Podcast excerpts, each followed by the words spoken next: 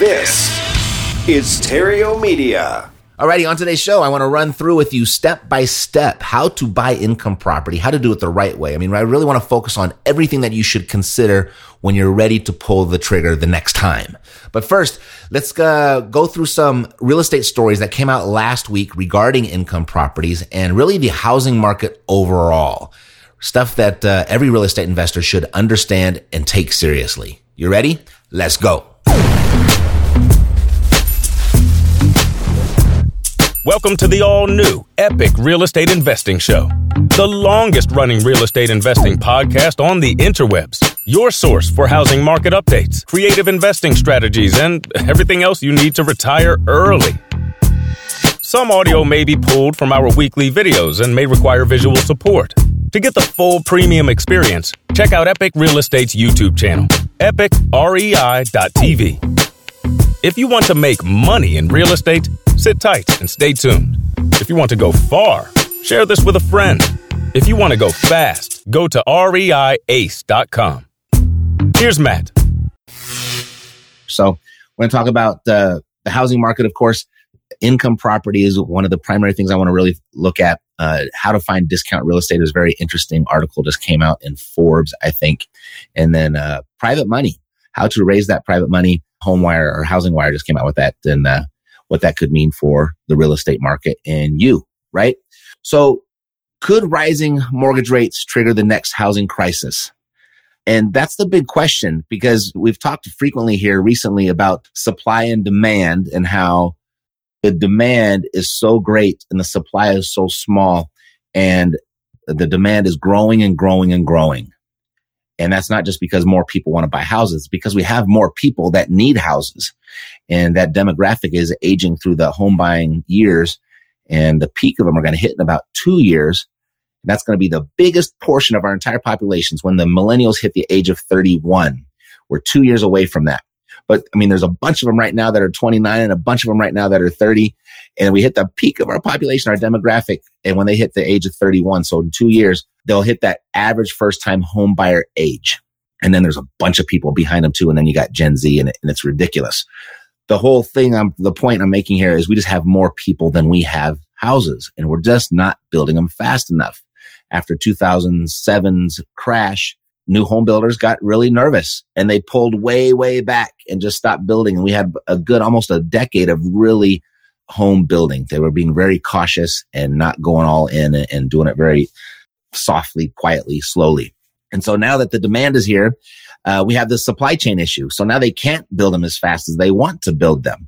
So we have this whole thing and, and this whole backlog. It was a, it was a National Association of Realtors came out and said it's going to be about 10 years of steady building for us just to catch up and for this to be a normal market. So the whole point I'm being is, or my, that I'm making here is real estate investing for the long term, for the next decade, at the very, very least, likely two decades, in my opinion, probably one of the better investments, maybe even one of the better businesses you could actually be in. When demand is that high, all you got to do is go out and find the supply and uh, you can pretty much name your price. And that's exactly what people are doing and have been doing. So I kind of lay that out as the uh, the foundation of what we're going to talk about. The big variable here are the interest rates, and that's really been a big part of, I guess, the news here in the last sixty days. And it's starting to come to a point where we're going to have to be looking at this. So I pulled this out here. It says, um, with mortgage rates now at the highest level, homeowners may be worried about a slowdown in demand and a correction in prices. That's what we need to be looking at. So Britton Hill said that there are three main macroeconomic forces at play that will affect the real estate markets inflation, supply chain issues, and rising interest rates. I certainly think inflation is one. It's going to cause, I think it's going to support prices. And if there's any hedge that you could possibly have against inflation, it's going to be housing. Supply chain issues certainly is going to slow down the new building, but the interest rates, if they raise those, that could impact the sale prices, right? So he says, I think overall there's a greater headwind here for further appreciation in most areas than further tailwind. For the past four to or four or so years, we've had interest rates falling and we've had a great bond bull market that's pushed asset prices up. And we're starting to see those forces change a little bit. And I think a big determining factor will be how is it going to take to get this supply chain crisis under wraps? How long will that's going to take? And so that's just putting a lot of pressure on shooting housing prices up because building costs are so expensive. So pretty much what I've, I've been saying here for a really long time. And so, um, rising mortgage rate won't affect areas, all areas equally. And then right here, there was something here. Let's see. Um, I think it depends on how quickly we see rates rise. If it's a moderate increase over the course of the next year, I think that the areas that are still doing well for housing, areas like Utah, certain areas in California, Florida, they are booming housing markets right now. I don't necessarily see that boom coming to a halt.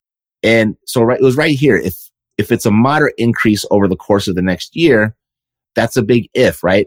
Because we saw an amazing job report come out last month. Uh, we saw the economy is improving and it's healthy or healthier. And then we saw the big inflation thing, uh, the big numbers. That was what, seven and a half, 7.6%, I think last week. And that's a, a big concern because that's saying, signaling to the Fed, they need to take robust action. They need to take bigger action than they thought. So the jobs are good. So that means the market can handle it. And the inflation is bad. So that means we have to act really fast. So whether that's going to be a moderate increase or not over the next year, we don't know. We're anticipating between that 50 to 75 basis points increase in March and likely a full point increase by April.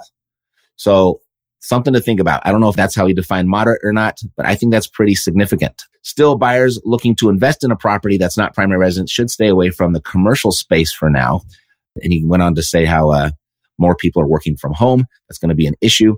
But right here, he said, I think the uh, single family home market will continue to do well and be okay for most people in most areas. But I really think the biggest risk now is in commercial real estate. So we've seen so many people go remote. There you go. I, I just said that. And here's one last thing. This is what we preach here so much, uh, you know, how to invest in real estate so you can retire early. And you've got a big developer being quoted here from Utah who runs a multi-million dollar real estate company and was burned in the 1980s buying real estate simply looking for price appreciation. And he created a thesis. Never again will I buy investment property solely for price appreciation. It needs to bring in something. Even if it's not covering 100% of the overhead, it needs to at least be covering a portion of it. And that is very much the foundation of this whole, what we do here at Epic, right? It's all about cash flow. It's all about producing income. And a lot of people right now are thinking about these mortgage rates and how is it going to impact the value of real estate? Is it going to go up, going to go down? Well, that's how the layman's think about it. You're a much smarter person than that. You're a real estate investor and you think about things other than appreciation. So the prices may go up or down, but as long as you're cash flowing, it's going to be a, re- a good investment long term. We just have more people than we got houses. And so that's going to support that for a long term. And so then I went and I found, uh, this came out, this, that was yesterday what I was just reading you. And this here came out today. And this is actually pretty, pretty, uh, bullish on the housing market. The spring 2022 housing market will absolutely crush buyers. Zillow says home prices to spike 22%. Now that's the most aggressive prediction I've heard, but I don't think it's unreasonable, right? Heading into uh, 2022, there was a wide consensus among real estate firms that the annual rate of home price growth, which peaked at 20% in August of 2021, would steadily decelerate this year as some normalcy began to return to a housing market that had boomed during much of the pandemic. But now some experts aren't so sure, right? Because back in December, they had a forecast of 11% by the end of the year. Then in January, just a month later, they revised that and said, nope, probably going to be closer to 16%. And then on Wednesday, Zillow once again shifted its forecast. It now expects the year over year rate of home price growth to peak at 21.6% in May and to close the year at 17.3%. Simply put, instead of decelerating, Zillow sees the 2022 spring housing market getting even hotter. So what's going on? So they kind of reiterate a little bit here of what I was talking about is inventory levels beginning to normalize this year. The situation is getting worse. Instead of them normalizing, it's getting worse. In January 2021, the number of homes for sale was 26% below the level hit in January 2020. Last month, we were 42% below January 2020. That lack of inventory means buyers will once again be forced to bid up prices if they hope to land a home. And I'm going somewhere with this housing market thing. One is like, if you own real estate right now, great. You're going to be really benefiting from, well, you've already benefited from last few years, but it's going to continue. But what is there to do now if you don't, or if you have some, but not as many as you'd like? Right. Let's look at that too. But first, mostly, uh, home value growth is expected to continue accelerating in coming months. The robust long-term outlook is driven by our expectations for tight market conditions to persist with demand for housing exceeding the supply of available homes. Wow, it's almost like I wrote this. uh, I did not, but um, I've been saying this for over a year now of how we have this real big imbalance of supply and demand. Let's see. If the year over year rate of home price growth does hit 21.6% in May, it would mark the highest since the data was first calculated in the 1980s. It would also be more than five times greater than the average annual rate, 4.2% notched over the past four decades, and well above the peak 12 month price jump, 14.4% recorded in the years leading up to the 2008 housing crash. Okay. Where was the next thing that, uh, one part? Cause they did mention the interest rates. That's what I want to get to. Okay. So why is there so much uncertainty when it comes to price growth, right? So if we have this supply and demand so much in our favor of housing appreciation, why is there still a lot of uncertainty? Well, it really just boils down to the mortgage rates, which are beginning to spike now that Federal Reserve rate hikes look all but certain. So in December, the average 30 year fixed mortgage rate was 3.11%, according to the Mortgage Bankers Association. Of this week, that rate is up to 4.5, 4.05%. As rates rise, it could let some steam out of the market as some buyers get priced altogether. Normally, this is big of a mortgage, this big of a mortgage rate hike would cause an immediate cooling effect on the market. However, not all housing economists are certain it will dampen the 2022 spring market. There are so many sidelined home buyers that even if some are priced out by rates, there will be others waiting to replace them. So again, just a testimony to how many people there are out there that need housing, right? How many people that need housing? Miles, what you got here? As an MLO, rising rates along with prices continue to stay higher than normally will naturally push a lot of buyers out of the market until market corrections takes place. True that, right? But there's saying that there's so many more sitting on the sideline. So here's the next part of it though, right? And, and Miles has a point. It's going to push a lot of buyers out of the, the market. That Fortune article said somewhat the same thing, but there's other people waiting. But what about those people that do want to buy the house, right? Well, here's this here. Renting a home now is even harder than buying one in unrelentingly hot US market. Rental prices for single family homes grew 7.8% in 2021, an all time high according to CoreLogic rents don't go up that much year over year. I've been a landlord for a very, very long time and we're lucky to get an extra 50 bucks, 100 bucks a month when a, re- a lease comes up for renewal. And that's mostly in the Midwest and the South. It's going to be a little bit different on the coasts. Here in Vegas, I'm getting ready to, uh, I purchased some properties right when I first moved here. So those leases are just coming due. So I'm going to be able to test the waters a little bit. But there's too many people. They've got to live somewhere. And if they can't afford the house, they're going to have to go out and rent one. But the rentals are so difficult to find, right? So for Atlanta real estate agent Jamie Douglas, a dearth of inventory has made it almost impossible to take on new clients hunting for affordable homes. Now she works with people who have at least $5,000 a month to spend on rent, double her usual base of around $2,500 because there's just nothing available at lower price points. One house will get 15 to 20 applications to be rented within a day, she said. And that's been my experiences with my rentals as well. I literally have people begging me to get them a rental. It's just crazy uh, down here. Right. And so I'm in, I'm heavily uh, invested in Alabama. I'm in Missouri.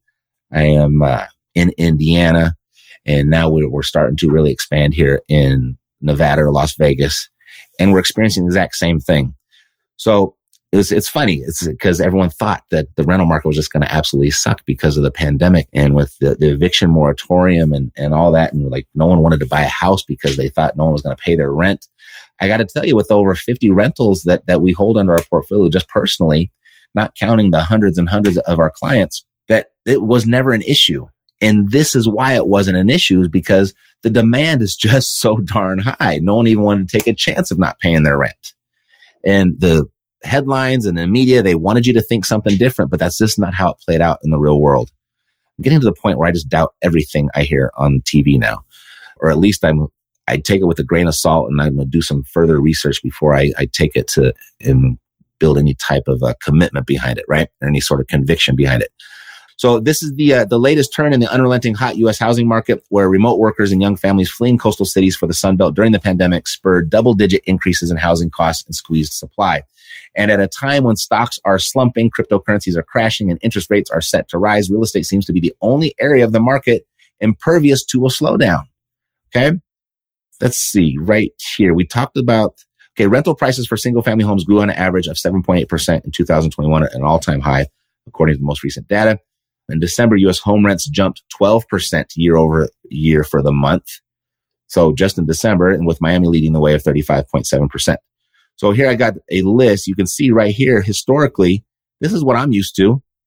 This is, these are the years right here, these nice flat years that I've been in the landlord. And I've never really been able to raise my rents because I didn't want to lose a tenant. I didn't want to scare them away. And you can see in 2000, like we're just flat. And then right here is right about the pandemic where everything crashed. And look what it's done ever since. It's exploding. So this is the time you want to be in real estate, right? We, the supply and demand is supporting that.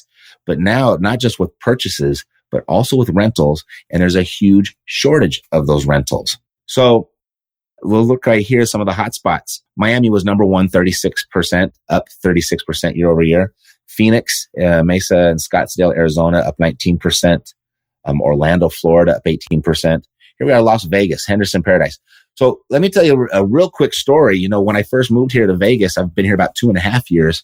Uh, Mercedes and I, we, we decided we wanted to rent first just to make sure this is where we wanted to plant our roots. We wanted to make sure this is what, uh, where we wanted to stay. So we lived in a really nice home and, uh, our lease came up and we wanted to stay. So we were asked for a, a renewal of the lease and our landlord was glad to give it to us. And our lease was actually an 83% increase. So when I see this set plus 17%, that's probably, it's an average. There's probably a lot of um, not so desirable areas or desirable places to live that actually brought that average way down. But if you have a nice place and you're maintaining it and that you live little, you leave little for your tenant to do, you're going to be able to demand far greater than these numbers, in my opinion. Okay. So Austin was up 16%, San Diego 15%, Boston up 12%, Tucson, Arizona 12%. So you want to be a landlord. And if you need any sort of help with that and you want to go and get your hands dirty and take it on one on one, you can go to reiace.com, answer a few questions. I'll be happy to uh, jump on the phone with you. We can brainstorm some ideas about what that looks like. And then also you could take it if you want, don't want to take that and you don't think maybe working one on one together is going to be the right fit, and that's fine. Might not be the right time. I did put together a free training that you can go to at mattsfreetraining.com, and uh, that's there waiting for you.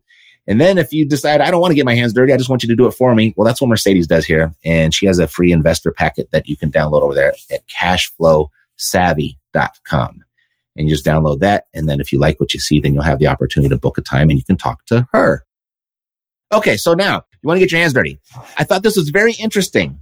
Forbes magazine or Forbes.com is sharing with real estate investors. This is just released today uh, how they can use Facebook ads to find off market properties. Because we know that looking for them on market can be competitive and not to mention very, very expensive. And it leaves little bit, little room for uh, any sort of creativity. So I kind of went here and they had actually some really good advice. So Facebook, we all know is kind of declining in popularity.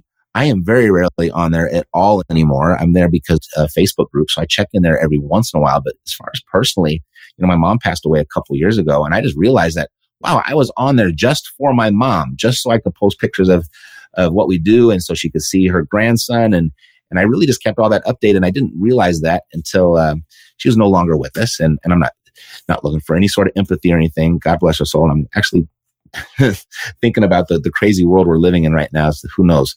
Um, she lived a fantastic life, but I'm not on there much, but there's still a lot of people on there. And the, the people that are on there very much could be you, your, as a real estate investor, the demographic you're looking for. Okay. So as a real estate investor, you no doubt turn to Google ads, including pay per click. We all know about that to help you reach your audience and produce solid leads. Some of the best leads you can get are from a good, comprehensive pay per click ad campaign.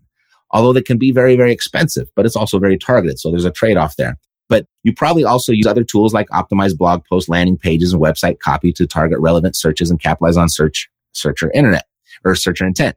Uh, phrases like sell my house fast and sell my house as is probably play a big role in your digital marketing strategy to capture traffic from Google. So if you've been here at all for any length of time, checking in here with us at the Epic, uh, at this Epic show, then you know that's what we do all the time. We're marketers. We're really, even though we want to be real estate investors, we got to be marketers first. And we got to be really good marketers to find these off market deals.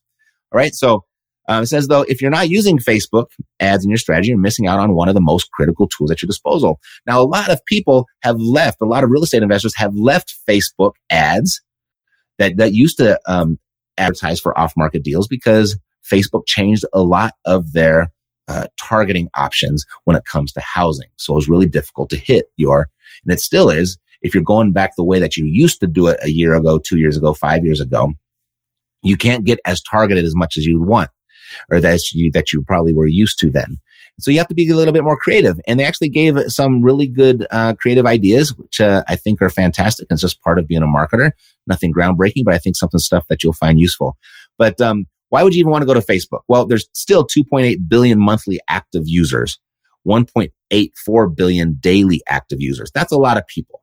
You know, and one of the free ways that I'll teach uh, my clients that are kind of limited on a marketing budget how to find deals is to go to Craigslist, right? Craigslist is, is, uh, it's a free site and it's, there's a lot of mess there. There's a lot of chaos there, a lot of scammers and a lot of riffraff over there and shenanigans going on.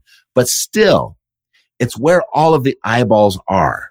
And I had Ivy Morales on here a while back, one of my RIA's clients. And, uh, you know, she got inside of her first, our three, first three months working together, she pulled together three deals off of just Craigslist. That's all she did.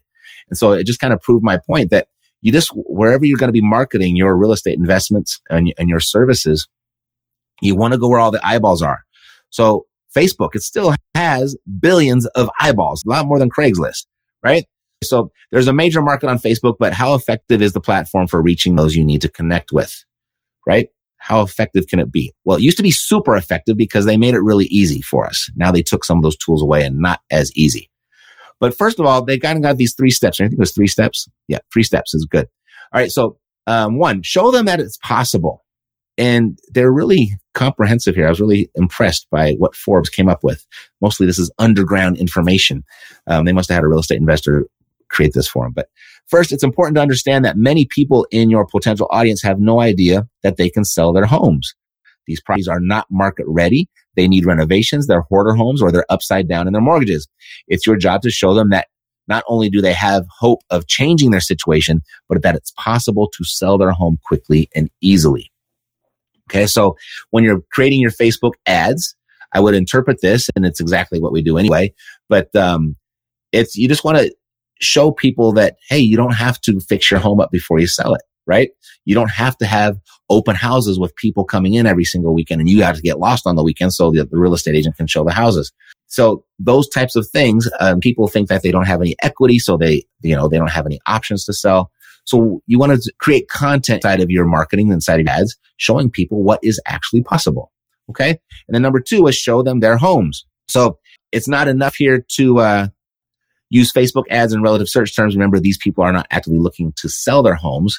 So keywords are irrelevant. So they're not searching Facebook, but when you appear in their feed, you can create curiosity and have them and look into uh, more. So to, to uh, do that, you just use images and videos of homes in need of repair, those with serious renovation related needs, and even images of hoarder homes filled with clutter and filth. See, even Forbes here, they got the, they understand what, what causes and creates a motivated seller, right? So they've got a house that needs repair. They've got someone that's upside down in their mortgage or they got a hoarder home, anything like that. It's just all about getting viewers to connect with the image and with your message. So if you could do it via video, do it with a still image, then you just need to break through the mental wall these individuals have erected. The notion that my house can't sell because it's too dirty, too cluttered, too old. To do that, you'll need to use both interior and exterior images. So before and after of, of what you're doing out there. And if you don't have any before and afters, then borrow some find a fellow real estate investor. Uh, you can go onto Craigslist. I used to do this all the time. I'd go and find people that had houses for sale on Craigslist. And then I would give them a call and say, Hey, you know what? Um, I'm going to a meeting tonight and I'm going to interact with a lot of people. If I'm able to find a buyer for your home, would there be room for a small referral fee in it for me? And I never got a no to that question. But what that did is it gave me the ability to market their properties. So it made me look like a, a, real estate investor that was in action and out in the street and playing the game and doing deals. That's how I did it in the very, very beginning. So you could do the same thing with these types of things. Hey, if I find a buyer for you, would there be room for a small referral fee? And then market in, uh, somebody else's before and after pictures. It's a really, um, you don't need to have a bunch of experience on your belt before you get started is what I'm trying to say. Okay. The next, uh, connect with your message.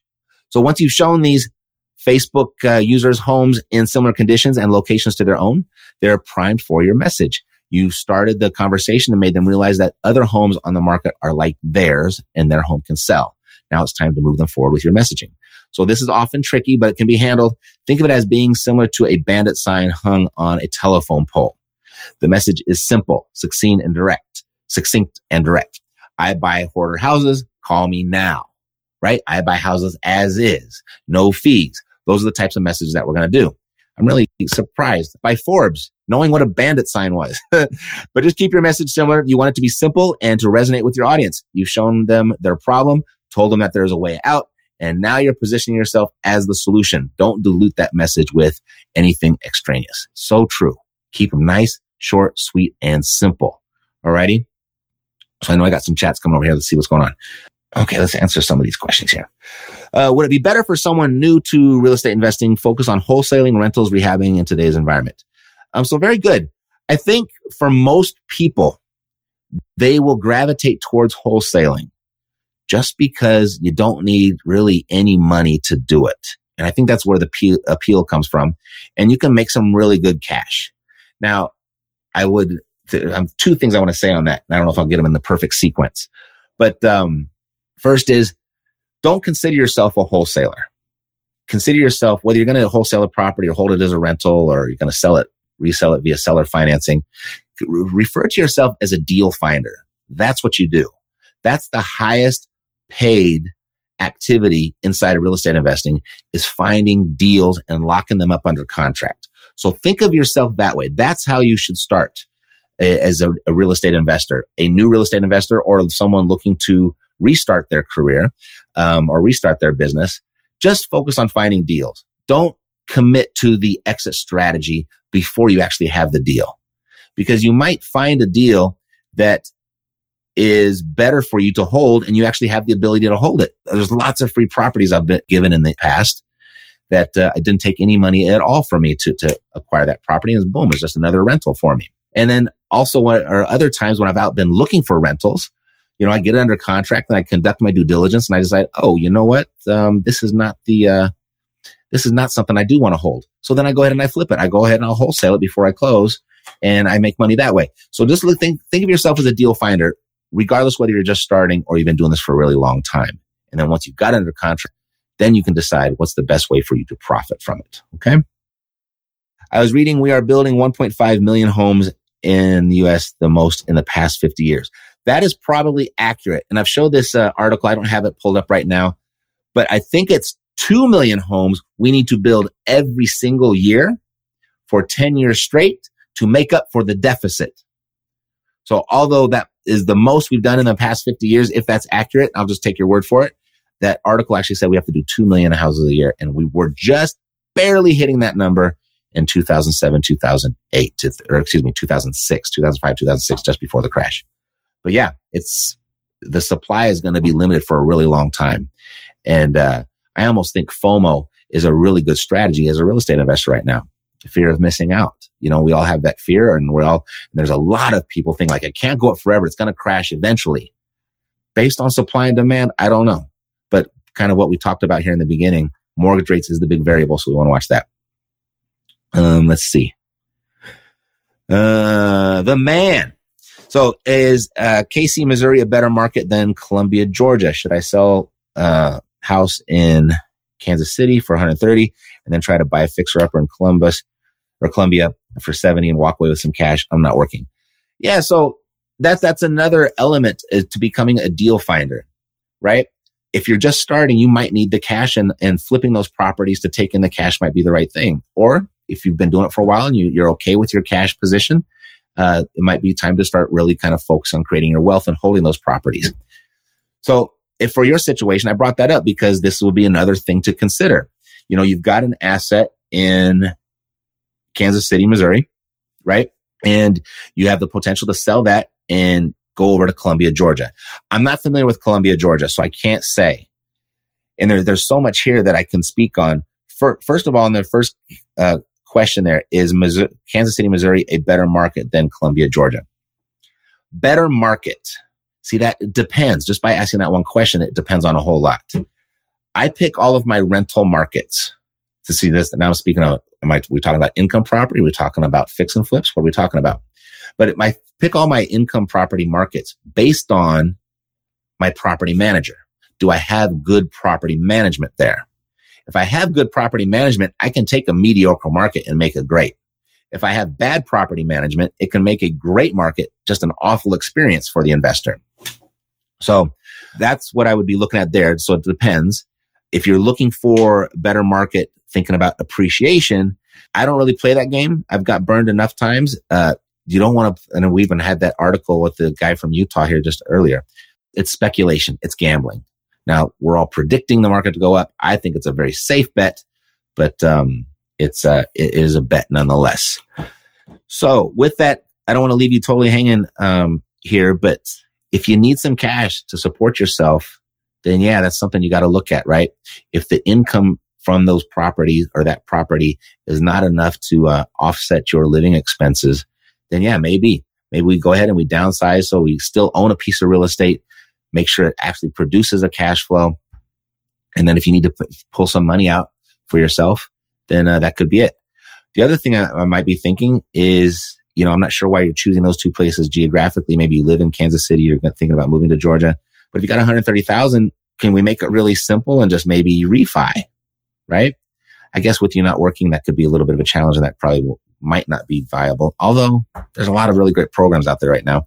Yeah, it all depends. It depends on what the goal is. Is the goal just to have money to support yourself or is the goal to, uh, find a better investment where you're going to get more income or you're going to get more appreciation, um, higher demand? So it all depends. I, I really want to answer, but it, there, there's so much there that, um, what you call it?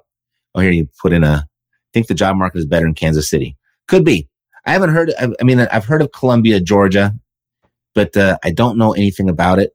But based on what we just talked about in these articles that we went through, it might not even matter because everyone's working remotely anyway something to consider. And that's something that we've never experienced as, as landlords and as real estate investors before, because we're always looking for what's the job market there? What's the diversity of the industry like? Are there any Fortune 500 companies close by? Are there any anchor businesses there to assure employment, right? Because we want our tenants to have jobs. we want them to be able to pay their rent. Um, let's see. Tony, I went up $220 a month more in Central Texas when I changed tenants a few months ago. Fantastic. You know how much $220 a month does to your ROI? Adding 200, it's significant. It probably rolls you up five, six, seven percent on your ROI, Tony. I, and I don't even know what the price point of the property is. And I, and I feel pretty darn, uh, confident in saying that. For debt service coverage ratio alone, does one need to own their primary residence? If one does not own their primary residence, but otherwise qualify, are there ways to get around it? Probably not with your conventional bank, your Wells Fargo, your Bank of America, your Chase. I'll give you a link here, epiclendinghome.com. We just use them to purchase a couple properties. And so they're not, the rates there aren't as good as uh, your conventional loan or your conventional bank, but they are good enough. They're good enough for us to cash flow. And we just used that because it was easier. And we're, we're doing some other refinancing stuff with our, with conventional banks right now. So we just kind of kept this off our, our credit score for the time being. So it's kind of like hard money for buy and hold. That, that'd be a good way. So it's a little bit more expensive, not as expensive as hard money, but it's based, it's a little longer term money that rather than doing just six month, what you call it, uh, six month or 12 month flips. All right. Let's see. Can one own an RV as a primary residence to qualify for deal? So good question. So I see that these are kind of connected. You know what? I haven't heard of this I have never come across that requirement. And I'm imagining since you're asking this question, it's something you heard. I don't know if you heard it from secondhand information or heard it from the bank themselves, but, uh, owning my primary residence has never been a prerequisite for any of my loans. So I'm not sure. I'll maybe go out and get a second or third opinion, um, from an actual lender and, uh, and go from there. And when you ask that question, I wouldn't ask it that way because it might cause them to raise their eyebrows and cause additional concern that you don't necessarily need by saying, can I own an RV as my primary residence or do I need a primary residence to qualify for a DCS or a DSCR loan? Right. Just say, you know what? I have this house I want to buy. Do I qualify? Let them figure it all out. Right. And let them ask the questions. Don't volunteer that type of information. That's my opinion. That's just basic negotiating. Right. All right. Okay. I got a big one here. Let's see if we can do this here. So Lewis, you got a you got a whole book here. uh, good to see you too. Glad you made it. Um, not trying trying to hijack this broadcast. I'm relatively new investor and have been following your tips and tricks on and off for the better part of the last year. Very good. Thank you. Hopefully it's been helpful. I'm currently trying to evaluate a two property deal. The seller doesn't need to sell, but has relocated to a different state and really wants to sell to invest in their new local market. All right. Got it. Uh, I'm in way over my head with the evaluations on them. I have a great relationship with the seller at this point, and it feels like um, a proper analysis and offer away from closing this. Okay. Boom. Any advice or investors that you can direct me to? Properties are just outside of Portland, Oregon. Okay. When you say you're way over your head with the evaluations on them, I'm not sure totally what you mean by that, but you can pay right? So, and this might be a little bit advanced and I, and I can't go into ultimate detail with you right now, but I'll give you kind of what my answer would be is, you know, as real estate investors, we purchase property in one of two ways, either by our price and the seller's terms or the seller's price and our terms. As long as we can control one of those, we can always create a deal for ourselves. So if your seller doesn't need to sell as you, as you shared, that's okay. So we can give them a higher price as long as we can get the terms that we need. And I would say you want to, you want to structure those terms in a way that that property is going to pay you more than it's going to cost you. Right. So you want to make sure that it actually cash flows. So that's where, I, where I'd be going with this. And then put down what works for you. Right. You've got this relationship with the seller and, um, you got the relationship with the seller and you know what they want or have an idea of what they want, but that doesn't matter to you right? You want to try and give them what they want, but not at the expense of what you want. So write down on your offer, write down what's going to work for you. And if it's too low and you're, you're a little bit nervous, you think it might insult them, then say that. I think this is one of the best negotiating strategies ever is to preemptively strike before, uh, before they can get offended or they can get insulted. It would be something like, you know, Mr. Seller, I've got this, uh, I know you, you have your house for sale. You don't need to sell it. So I understand that. So I want to get you as close to your price as possible. But I mean, as you probably understand, it's got to work for me as well. I wouldn't be a very good real estate investor if I lost money uh, with every investment I bought. But um, I, I came up with what the market is going to allow me to do. And based on what you shared with me about the condition of the property, um, it's a little low. And I'm a little bit embarrassed to show it to you. And I don't want to offend you. Should I show it to you? and have them say, yes, show it to me. Let me see it. Right. Okay. Well, this is, this is what the market is going to allow me to do at the moment. Who knows if we waited for a while, maybe I could get more, but this is what we got at the moment. Okay. So I blamed it all on the market. And then I said, I asked them for permission to show it to them, even if it was going to offend them. Okay. So that's what I do. Write down the offer that works for you. We'll be back with more right after this.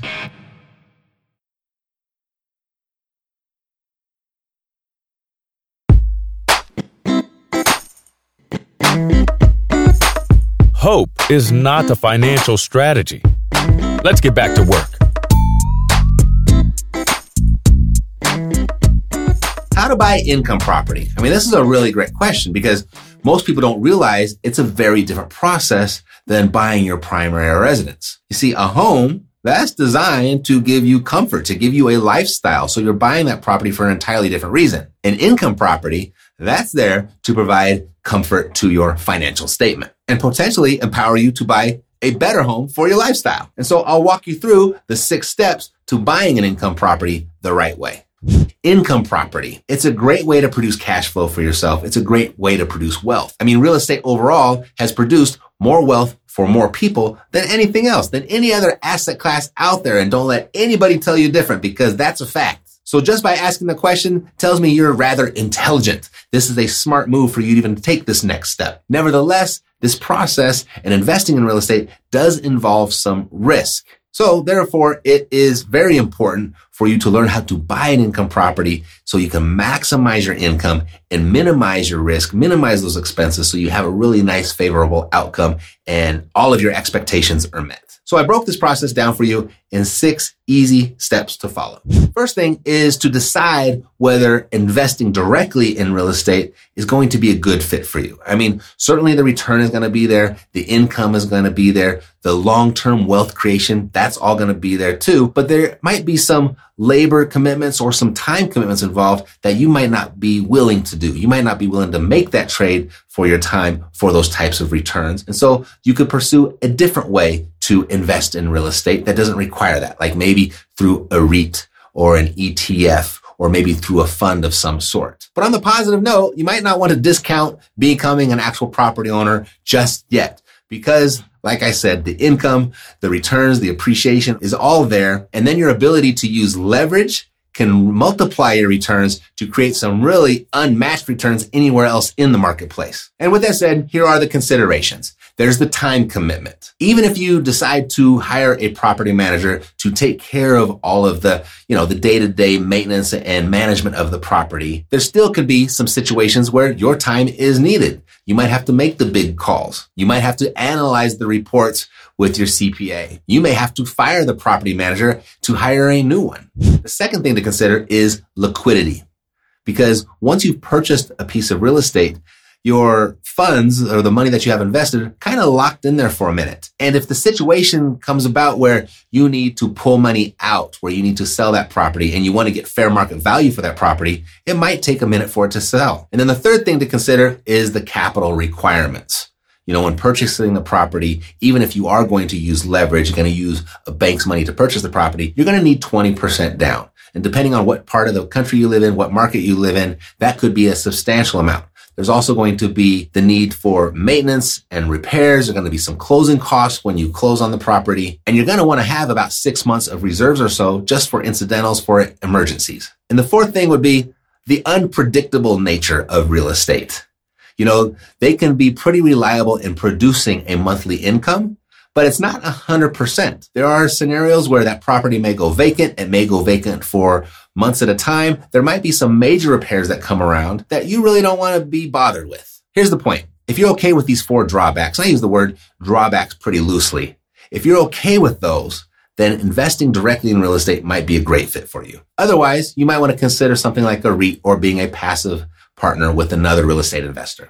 So two, assemble your team. And there are three primary ways that you can go about this. The first way is you can go about it yourself. You can go in being a one man army, a one man investor. You can wear all of the hats and you can take care of everything. And if that sounds like it's going to be your situation, I went together and I put a training together for you just on that, on how to get started. And you can find that at mattsfreetraining.com. The second way you can go about this is the traditional route you can just go out and find yourself a real estate agent and kind of let them do all the work, at least the scouting and the investigating and, and helping you try to find that actual rental property, you can do that. And then you'll go ahead and you'll find yourself a lender. And then your lender and your real estate agent yourself, you'll work together to close that deal. And then once you've got the deal, you go out and hire your property manager and they can go ahead and they'll take over the property for you. So there's very little that you'll need to do. I mean, you'll be the boss, you'll be calling the shots, but you can delegate all of that stuff the very traditional way. Now, there may be a scenario depending on what type of property you purchase and what type of condition it is in. There may be the need for you also to hire a contractor. Or the third way,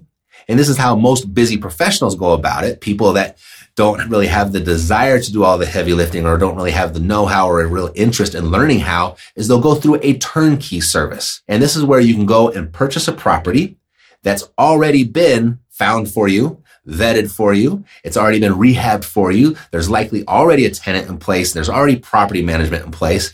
So that's a very popular route these days for people that just don't want to get their hands dirty. And if you like the idea of that, it might make sense for you to actually get on the phone with Mercedes. You can download her free investor package. It's totally free. You can get that at cashflowsavvy.com. Then after you download that document, that little package there, it's got pictures and colors and numbers. It's really great. You'll enjoy it. And after you download that, you can go ahead and pick a time to hop on the phone with Mercedes and to discuss what that future might look like for you in participating in a turnkey investment. You can brainstorm some ideas and she's really creative. She's great with that stuff. And, and if you need it, she can even arrange the financing for you too. And that little journey begins at cashflowsavvy.com.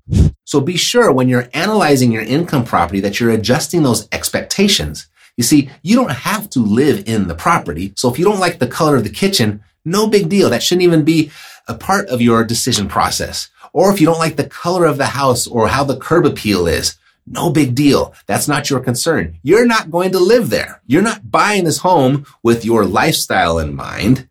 You're buying this home with your bottom line in mind. Is this property going to perform? Is it going to produce the revenue that you expect? Is it going to appreciate the way that you expect? These are very different ways of looking at properties. Number three, decide what and where you want to buy it's really important before you actually pull the trigger that you go into this process with some goals. You know what you're looking for and you know what you want to have happen. For example, do you want to purchase a single family home or do you want to purchase a multifamily home?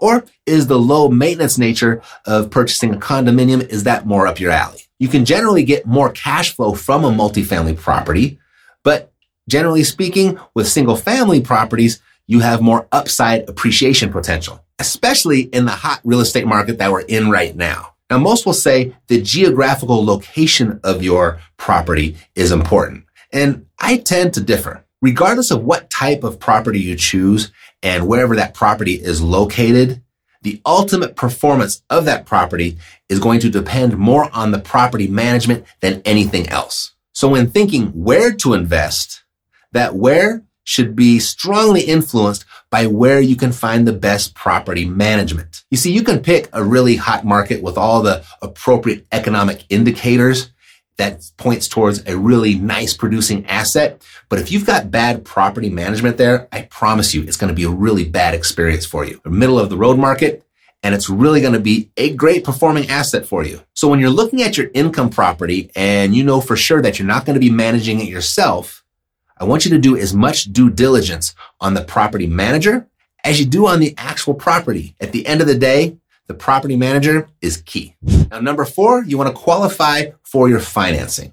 Now, if you plan on going in and, and paying cash for the property, probably no need to even pay attention here. But for most people, you're going to have to figure out where that money is going to come from. And there are a number of different options for financing your real estate. I mean, you can just go down to the bank the nice traditional way. And if you've got the down payment, you've got the credit score and you can make that happen for yourself, that's how most people do it. There's nothing wrong with that. The second place you can find financing for your properties are via asset-based loans. And this is where a lender is going to look more at the asset than they are you, the borrower. They're going to determine whether or not they want to give you their money based on the performance that they think and the security that they think that property is going to provide. And then there's some alternative financing options available to you as well. I mean, in addition to traditional financing, that conventional financing we talked about in these asset-based loans, there's some other places you can look at.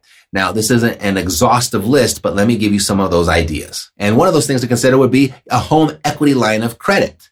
Can you pull out an equity line of credit on your primary residence and use that to purchase your investment property? Or do you already have an investment property that's got a bunch of equity in it? Can you get a home equity line of credit on that property to purchase your next one? This is a really great way to unlock idle money that's locked inside of your investments, particularly your primary residence. And a lot of people get a little bit, you know, squeamish about that, thinking that, ooh, I'm taking out a piece of my home security. No, what you're really doing is you're taking the equity that is no longer working for you and you're removing it from a dead place and placing it in a live performing place. It might feel a little risky, a little uncomfortable. And if that's above your risk tolerance, then that's okay. You don't have to tap into it, but it is an idea to consider. And if you decide to move that direction, it's actually a very financially prudent thing to do as it takes resources that you have that are just sitting there doing nothing for you and it puts them to work. And that's one thing that you always want to check in on with your investments, meaning when you check in and invest your money, is it working as hard for you as you did for it? That money that's locked up inside of your house is sitting there chilling. It's already retired while you get up and go to work every day. So consider it. Then another place to look at are your qualified retirement accounts, like your 401k, or maybe you have an IRA, whatever that retirement account may look like, because there's plenty of scenarios where you can borrow from that to go out and buy real estate. And then you'll go ahead and you pay yourself back. And a lot of times when you're paying yourself back, that can also be tax deductible. So that can be a really good solution. Or and hold on to your hats for this. You could just liquidate your 401k and buy your investment property. Now, I know a lot of people get really freaked out about that. I've done a lot of videos on why that. I think that's a really wise thing to do, but I get a lot of pushback. So it's okay. So if that's above your, your risk tolerance and that's just way too much for you, then don't do it. But consider this. You've got this money locked away that you can't touch until your retirement age. If you were to take that money out and place it into an income property that paid you right now, you could start benefiting from that money right now. Yeah, but Matt, what about the penalties and what about the tax implications? Totally true. Those are real and they are there and you're going to have to deal with them. But really all you got to do is just a math equation. Are you going to have this property long enough and can you purchase it soon enough before you actually have to retire and need that money to pay yourself back all of the penalties and the tax liabilities that would come with an early withdrawal like that? Again, it's just a math equation. If that's too much for you right now, this is not the time or the place, but it is something to consider. Number five, go shopping. This is the fun part. Now that you know what you're looking for and you got your team in place, you've got your financing lined up, go out and pick the best income property you can find for yourself. But just remember, you're looking for an income producing asset. You're not looking for a home. So don't be too picky.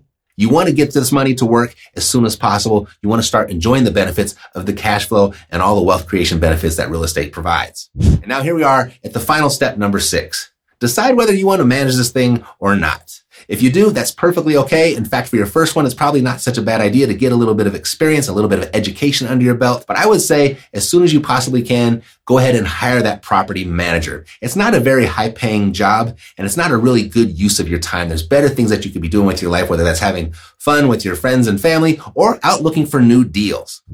And that wraps up the epic show. If you found this episode valuable, who else do you know that might too? There's a really good chance you know someone else who would. And when their name comes to mind, please share it with them and ask them to click the subscribe button when they get here and I'll take great care of them. God loves you and so do I. Health, peace, blessings, and success to you. I'm Matt Theriault, living the dream. Yeah, yeah, we got the cash flow. You didn't know, homeboy, we got the cash flow.